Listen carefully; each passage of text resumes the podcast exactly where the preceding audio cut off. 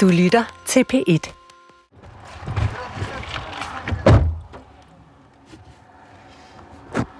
Ja, nu skulle der være en anden taxa på vej. For at hente os og køre os til grænsen. Der er spor, der går fra Danmark ind i Syrien til Raqqa. Og øh, det er det, som, øh, som jeg er på vej ind for at lave. Jeg skal forsøge at finde flere konkrete informationer om Basil Hassan. Han er efterlyst internationalt. Både for morforsøget på Lars Hedegaard, men også i forhold til, at han har spillet til synligheden en ret stor rolle i opbygningen af Islamisk Stats droneprogram. Nu kommer der en taxa. Way! Is that it?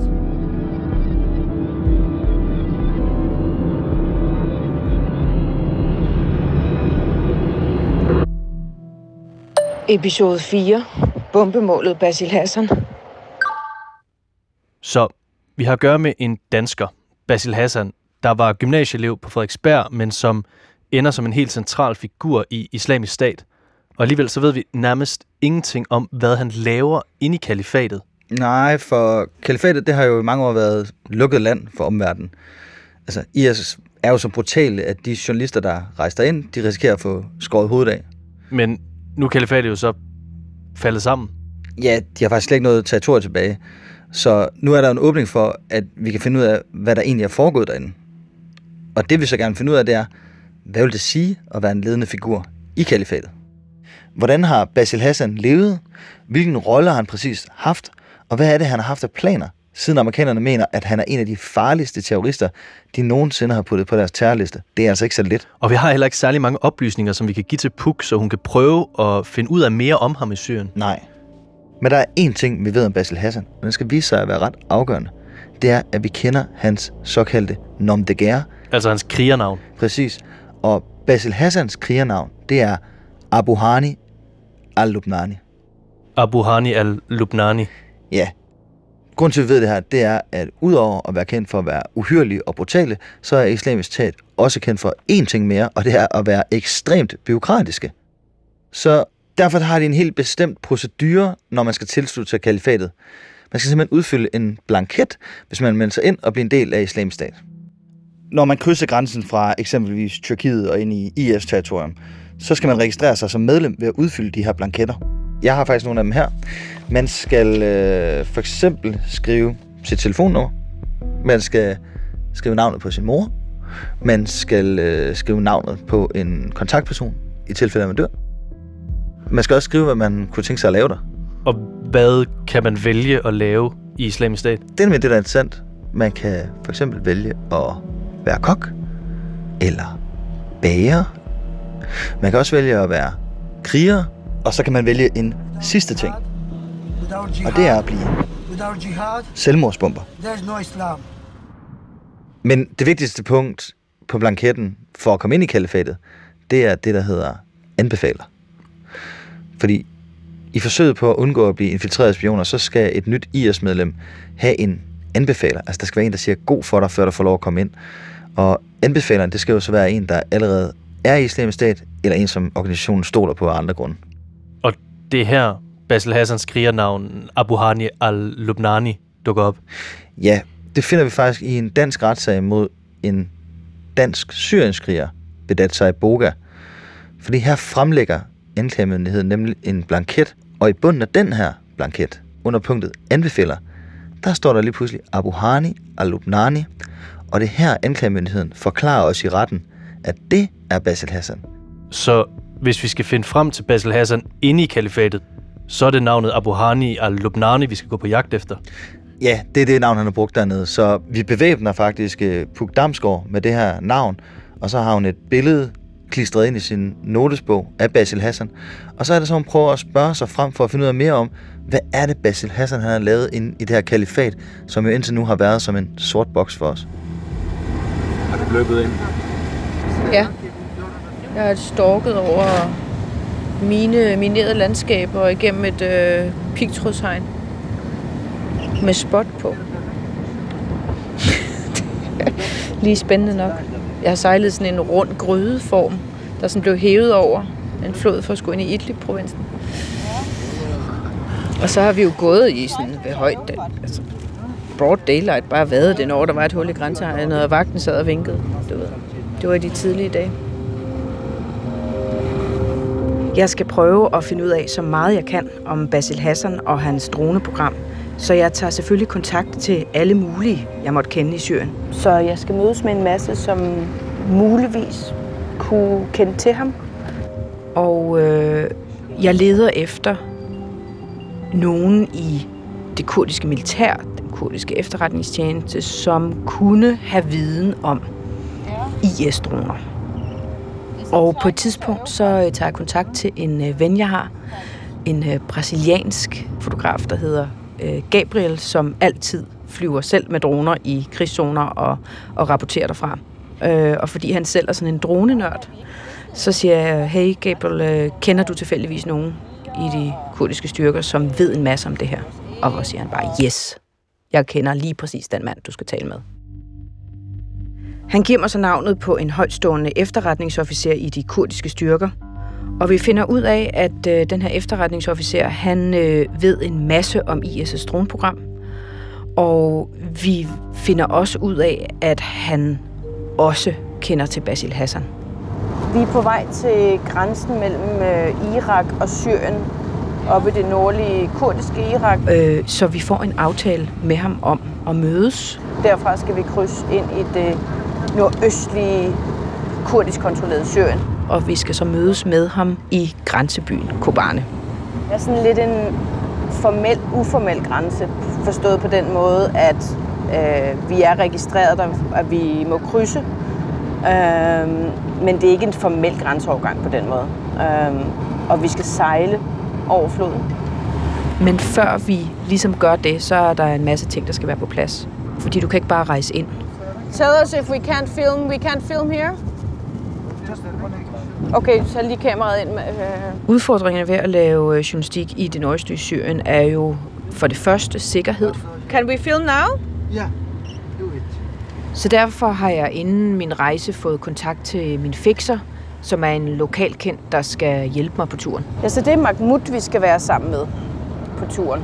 Som er en fremragende mand at have med. Han er fra området, han er lokalkendt, han er syrisk kurder.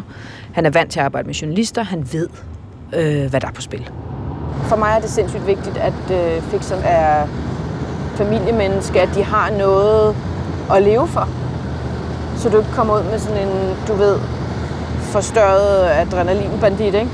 der bare ikke kan få det vildt nok. Så han er ligesom, hvad kan man sige, det er ham og jeg, der skal ligesom forsøge at finde de her informationer. Øh, og derfor er han bare så super god at arbejde med. At han ligesom er en moden mand, der har en søn, og som han gerne vil hjem til. Teamet udgør også vores sikkerhed. Det er vores sikkerhed. Vi rejser ikke med bevæbnede vagter, men vi rejser med nogle mennesker, som er opmærksomme, kender området og ved, hvornår man skal smutte. Og Mahmoud har boet mange år i Raqqa Kender hver en lille gyde og blindgyde. That's uh, last week, by the way. Ha? I met many jihadis during last month. هو تلفزيون الدنمارك دي ار Hello. Vi når Kobane efter mange, mange timers kørsel gennem sådan ørkenlandskab, og øh, der findes ikke nogen hoteller i Kobane. Kun den her øh, nedlagte skole, som er blevet lavet om til et hotel.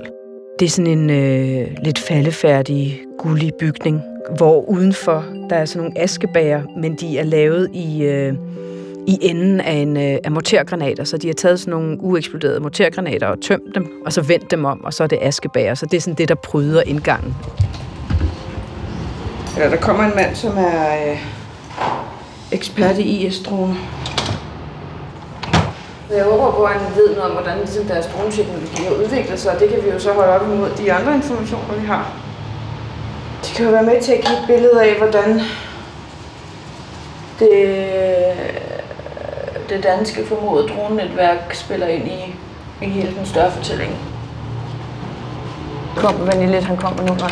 Og han er i... Ja, yes! Og efterretningsofficeren, han øh, kommer så kørende i den her meget, meget store armerede bil, fyldt med antenner. Hello. How are you? I'm Puk. Anna Puk. Min Danmark. Han er en øh, mand i 30'erne. Han har mørkt hår. Han er sådan helt øh, glatbarberet, sådan meget minutiøst. Sådan, der er ikke overladt noget til tilfældighederne. Øh, og hans øh, kompagnon, han, øh, han er bevæbnet med maskingevær.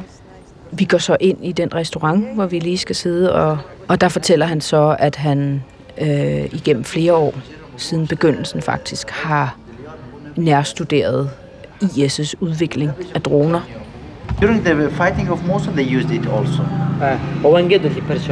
In Mosul, uh, at that time, they used it very, very widely. Og øh, det han kan fortælle fra hans egne erfaringer, han har også været på jorden og kæmpe, det er, at da IS begynder med at flyve de her droner, ja, der ændrer krigen sig ret dramatisk. At that time, uh, the fighting in Raqqa started, and they were using it in in abnormal way. Altså i forhold til, at koalitionen har F-16 fly, så er det IS' version af det i forhold til, at de jo også bevæbner de her droner, og de kan bruge dem til at overvåge fjenden simpelthen. So it was a major strategic important thing for ISIS to use. Det bliver sværere at, at, at kæmpe mod islamisk stat. Altså som krigen mod IS i Irak er skrevet frem, øh, desto længere kommer de kurdiske styrker jo ind i byen. Og de antager små områder ad gangen. Og hver gang de rykker frem og har indtaget et område, så det første de gør, det er simpelthen at undersøge øh, lokationer øh, for altså, opbevaring af våben, alle mulige dokumenter. De bruger jo også de her erobringer til at undersøge, altså hvilke efterretninger, der ligger i det. Altså IS er, kan du sige, heldigvis ret dårlig til at rydde op efter sig selv. Så øh, der ligger jo ofte masser af dokumenter med navne og indmeldingsblanketter og øh, alt muligt for deres også civile administration. Så det her det bliver samlet ind lynhurtigt.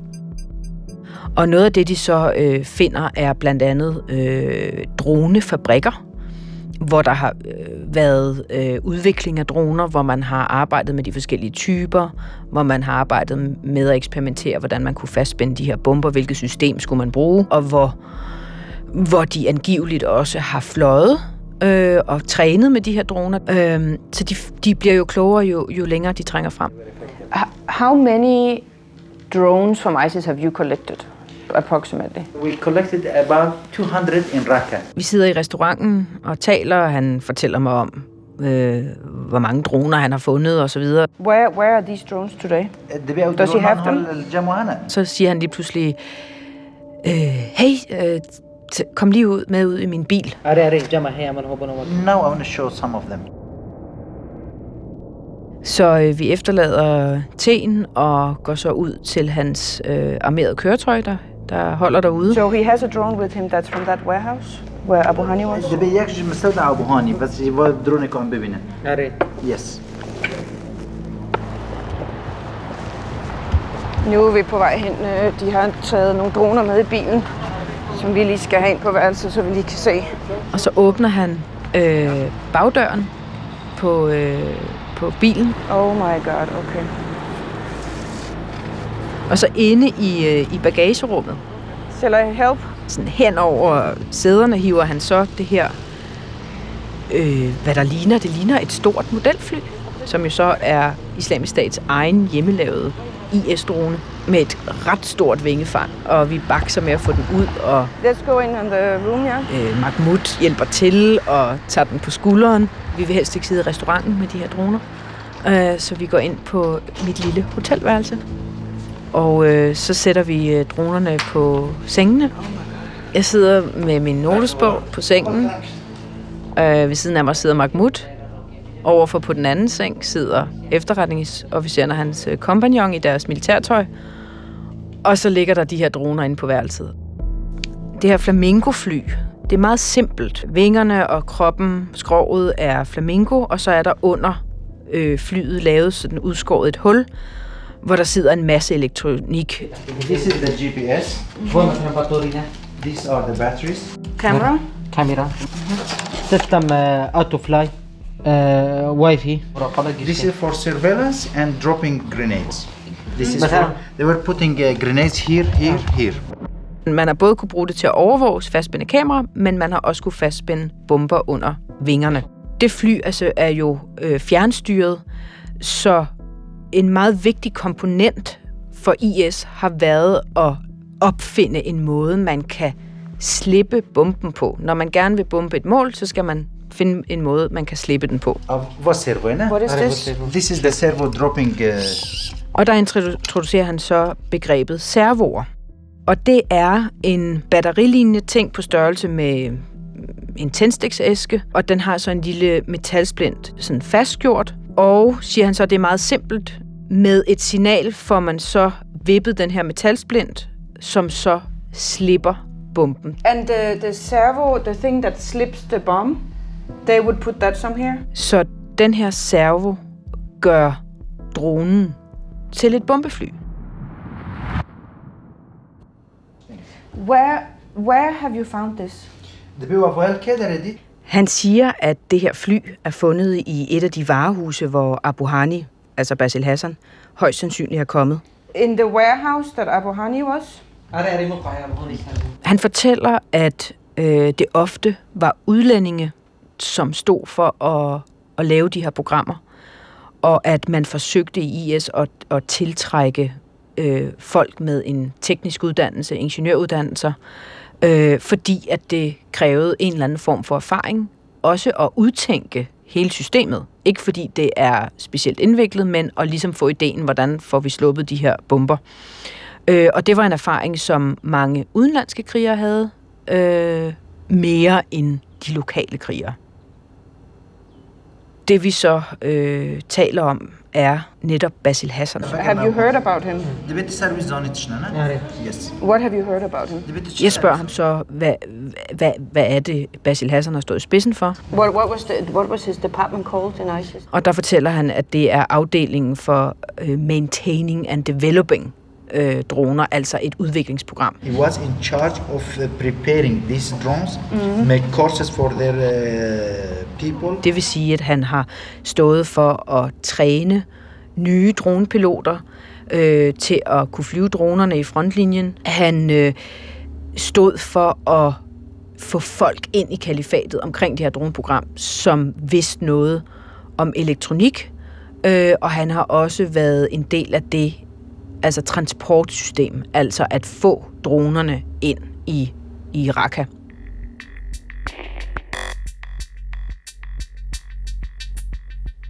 Da koalitionen, som Danmark jo er en del af, begynder sin offensiv mod Raqqa, hvor Basil Hassan befinder sig, så har de nogle lister over bestemte IS-krigere og steder, som man ønsker at få ramt på. Og her er det efterretningsofficerens opgave at finde ud af, hvor personerne på de her lister befinder sig, og så give koordinaterne til koalitionen, så bombeflyene kan få ram på de mål. So my job was just to find their position to target with the jets. He was giving the coordination to the jets of the coalition. Det, som efterretningsofficeren fortæller, er, at han har jo haft adgang til de lister, øh, hvor selvfølgelig øh, islamisk stats øh, øverste kalif Abu Bakr al-Baghdadi øh, selvfølgelig figurerer sammen med en række andre ledende skikkelser. Was uh, Abu Hani on the wanted list? Øh, han fortæller, at Basil Hassan er på den liste over bombemål, altså udpeget mål, øh, som koalitionen gerne vil, vil øh, udslette. Det, der generelt er udfordringen i forhold til at ramme de her mål, det er, at øh, Basil Hassan, som så mange andre, der er noget ved musikken i IS, de flytter meget rundt. Øh, de gør også et nummer ud af at være sammen med civile, øh, fordi så bliver det sværere at ramme dem, uden at dræbe civile. Og, øh, og der er mange sådan foranstaltninger, når man skal, når man skal bombe et mål. Så selvom at han har været på radaren, selvom man nogle gange har vidst, hvor han har været, så har det ikke været lige med, at man bare automatisk kunne bombe ham. Was he operating inside Raqqa? Did he have an office inside Raqqa? إنه يقول هذه موقع ويها he has. هذه عم كتبنا لي مستودعات And we have been in the warehouses of them. Can we show? Can you show us where these warehouses was? Efterretningsofficeren hiver så sin mobiltelefon frem, hvor der er det her digitale militærkort, som også er det kort, koalitionen brugte under krigen. Og øh, der viser han forskellige lokationer, hvor øh, blandt andet viser han en lokation, hvor der har været øh, opbevaret droner, og hvor han mener, Basil Hassan er kommet. Øh, han viser mig også en anden lokation, hvor øh, der er et modificeringscenter. Vi zoomer ind på kortet og finder ud af, hvor det er i Raqqa, og så markerer jeg og Mahmoud, hvor på vores kort det der er, fordi så kan vi jo tage hen og undersøge, hvad der er i dag. Vi sidder jo her på hotelværelset med nogle forskellige dronetyper, og øh, øh, vi har fået koordinater til et varehus, hvor Abu Hani har været. Øh, han har selv fortalt, hvilken afdeling øh, Abu Hani arbejdede for, hvad han lavede, øh, og om de mange udlændinge, som var i netværket. Bare for at nævne noget af det. Det er sgu vildt nok. Han fortæller også en, en sidste øh, interessant ting, som jeg i hvert fald bider mærke i, og det er, at, at Basil Hassan øh, ikke kun har spillet en rolle i islamisk stat i forhold til udvikling af droner, men han fortæller, at grunden til, at øh, den kurdiske efterretningstjeneste finder ham interessant, og også en af årsagerne til, at han kommer på den amerikanske terrorliste, det er, at Basil Hassan har et kæmpe netværk i Europa. Uh, can I just ask one thing? Uh, with Abu Hani's role, is it likely that he also brought drones from Denmark? Og samtidig fortæller han, at det bestemt er sandsynligt, at Basil har brugt et netværk i Danmark til at sende droner fra Danmark gennem Tyrkiet og ind i Syrien.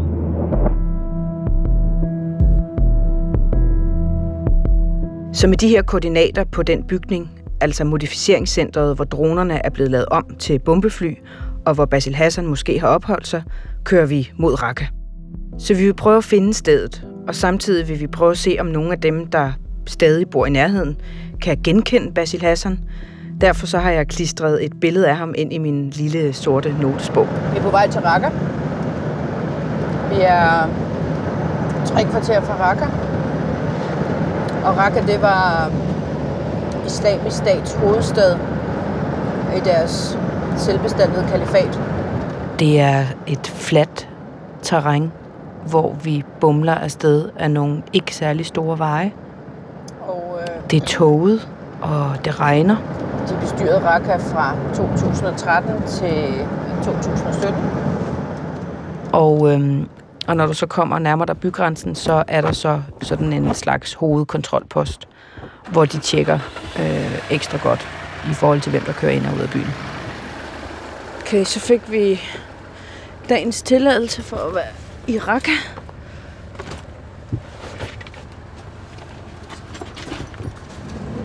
Ja. I det øjeblik, vi kørte igennem den, så rejser der sig bare det her. De her murbrokker, øh, der bare står tilbage som tomme, ødelagte hylstre, hvor der engang har levet familier. Men islamisk stat og jo også især krigen mod dem har virkelig sat sit præg på byen. 80 procent er, er bombet øh, i smadder. Irak er den by, hvor der var flest bombeangreb fra koalitionen.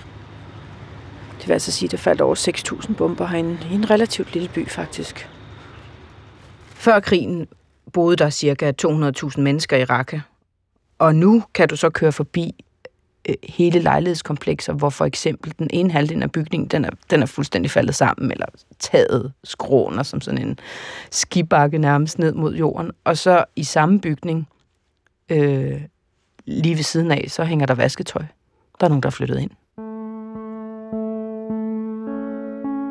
Ligesom der IS kontrollerede Raqqa, hvor der var selvfølgelig nogle af byens borgere, der ikke brød sig om IS, men levede med det øh, og ikke kritiserede dem for, ikke at, blive, for at undgå at blive slået ihjel, så er situationen nu omvendt. Øh, IS kontrollerer ikke Raqqa, men der er stadig masser af IS-sympatisører og IS-celler, som i den grad er ved at vågne op.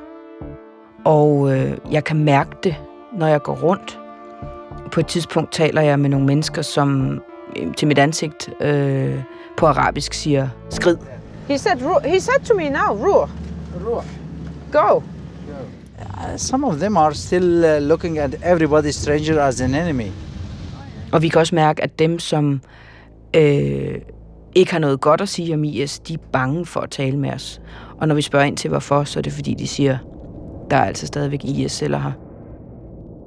På et tidspunkt, så står vi og filmer på gaden, hvor en soldat fra de syriske demokratiske styrker kommer over og siger, meget oprevet, hvad laver I? I skal ikke bare stå her på gaden og filme, uden en af os er til stede.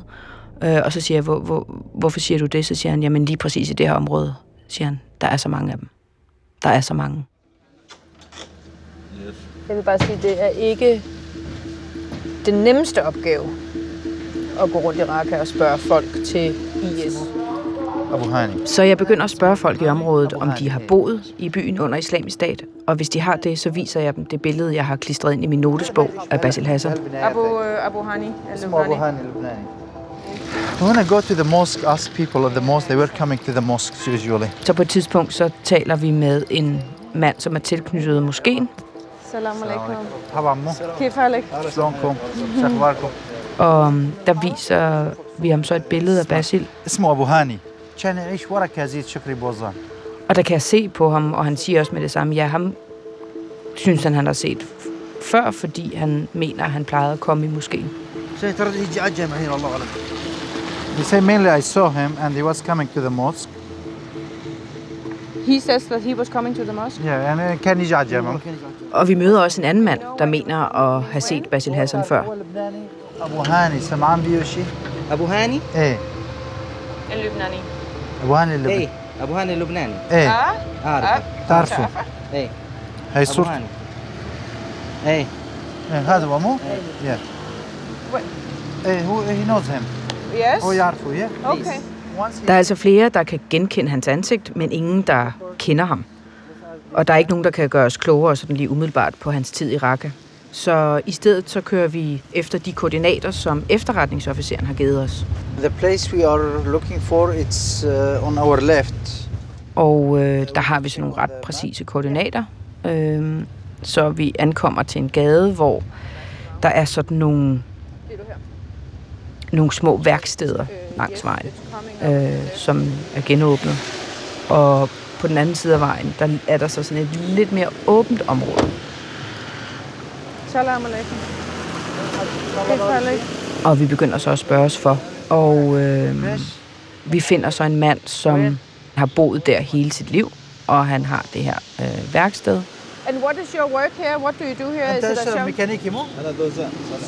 Ah, okay. Er car mechanic? Mechanic, ja. Car mechanic. Ah, okay, okay, tamam. okay. Han øh, peger over på en bygning øh, og siger, at det her, det var modificeringscentret. Det er en gul bygning, som er bombet. And this was a warehouse. And this was øh, for drones. Ja, det der jo er, der ligger forskellige andre fabrikker i nærheden. Så den bygning dernede bag den blå var, øh, var et sted, hvor de øh, havde en fabrik for, øh, for IED'er, altså for øh, miner. Så spurgte jeg til, om der havde været noget, der havde med droner at gøre herude, så sagde han, ja, den gule der var til det. Og at de fløj hele tiden omkring her. Han fortæller, at han så øh, IS-folk komme ud af bygningen, stille sig ud i det her åbne landskab, øh, og, så fløj, og så fløj de derfra med dronerne.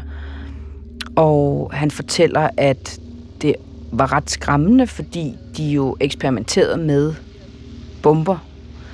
Og engang var der en bombe, der så røg ned i et lejlighedskompleks. Angiveligt ved en fejl. Ja, han sagde, at dem, der fløj her, han så både fixed wing og helikopterdronerne, og så sagde han, at der også var bomber under. Det, det har været sådan et testområde.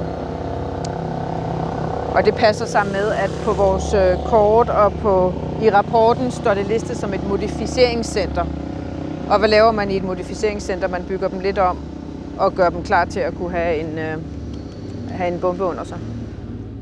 Jeg spørger, om han har set Basil Hassan. Jeg viser ham billedet, og hvor han siger, at det, det er slet ikke muligt for, for mig at kunne genkende den mand, selvom jeg har set ham, fordi de IS-folk, der kom omkring det her modificeringscenter, han så aldrig deres ansigter. Han fortæller, at de altid var tildækket. Og øh, det er jo selvfølgelig fordi, de jo ligesom opererer inde i IS' militærstruktur øh, og arbejder med deres mest strategiske våben. Øh, og så sagde han, at når IS-folkene var ude og, og, og prøve at flyve med dem, så øh, var de alle sammen maskeret. Så når de står og flyver dem, så har de dækket deres ansigter med, øh, med et tørklæde.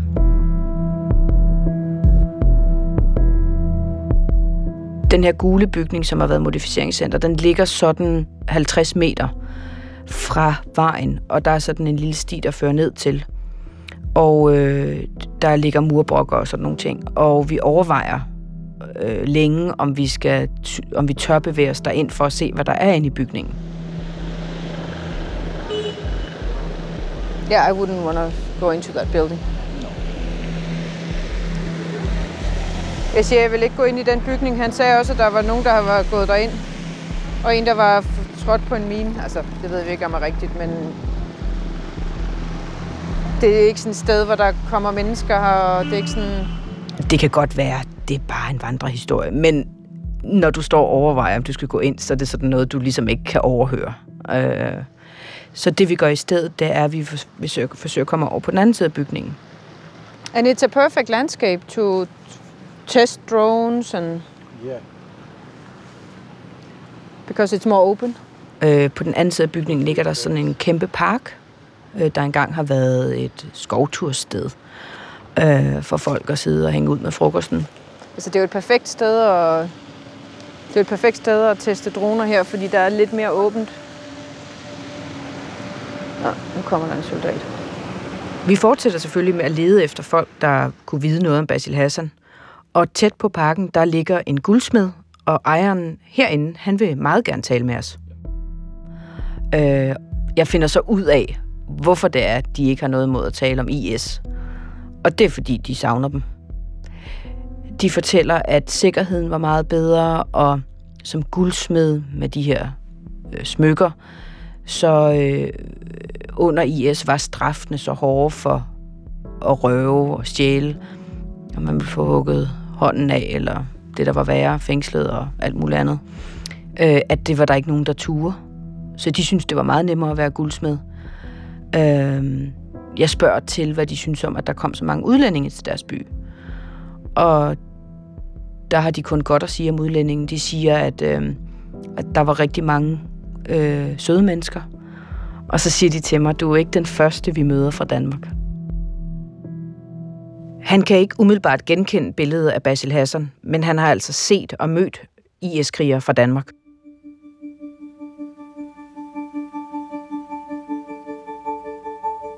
Så da Puk kunne finder ud af alle de her ting, som efterretningsofficeren fortæller, så står det helt klart, at den her dansk-libaneser, der er opvokset i Askerød, han har altså fået en afgørende rolle i udviklingen af Islamisk Stats droneprogram. Altså et droneprogram, der ender med at blive et afgørende våben for Islamisk Stat. Men når Puk så spørger folk i Raqqa, så støder hun jo ikke på nogen, der har kendt Basil Hassan og kan fortælle, hvad han lavede inde i det her kalifat. Nej. Men det finder hun en anden, der kan. Hej øh, med jer derhjemme. For en decembermorgen, der vågner vi jo, dig og mig, til en besked på vores telefoner, som Puk har indtalt. Og da vi trykker play på den besked, Det er et nyt spor, vi kan kigge på, og øh, der tager den her historie en helt ny drejning. Den åbner op for en helt ny side af Basil Hassan, som ingen af os havde fantasi til at forestille os, at vi skulle beskæftige os med. jeg har lige sendt en, øh, et link til en artikel, øh, som handler om en øh, yazidi-kvinde, øh, som udtaler sig om en Abu Hani eller Lubnani, som hun har været øh, slave hos, og som øh, hun bor hos i Raqqa. Hun beskriver ham som libaneser, og så fortæller hun i artiklen, at han opfordrede hende til at spænde et bælte om maven og blive selvmordsbomber, når operationen i Raqqa startede. Så det var måske et besøg værd.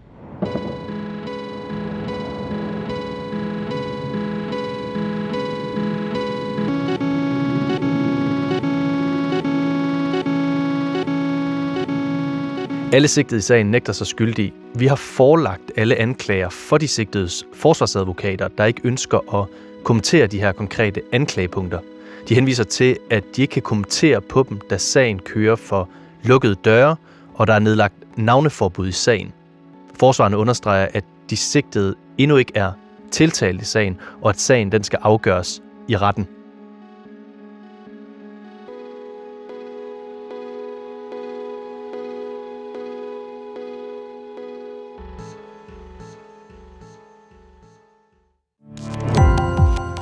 Gå på opdagelse i alle DR's podcast og radioprogrammer. I appen DR Lyd.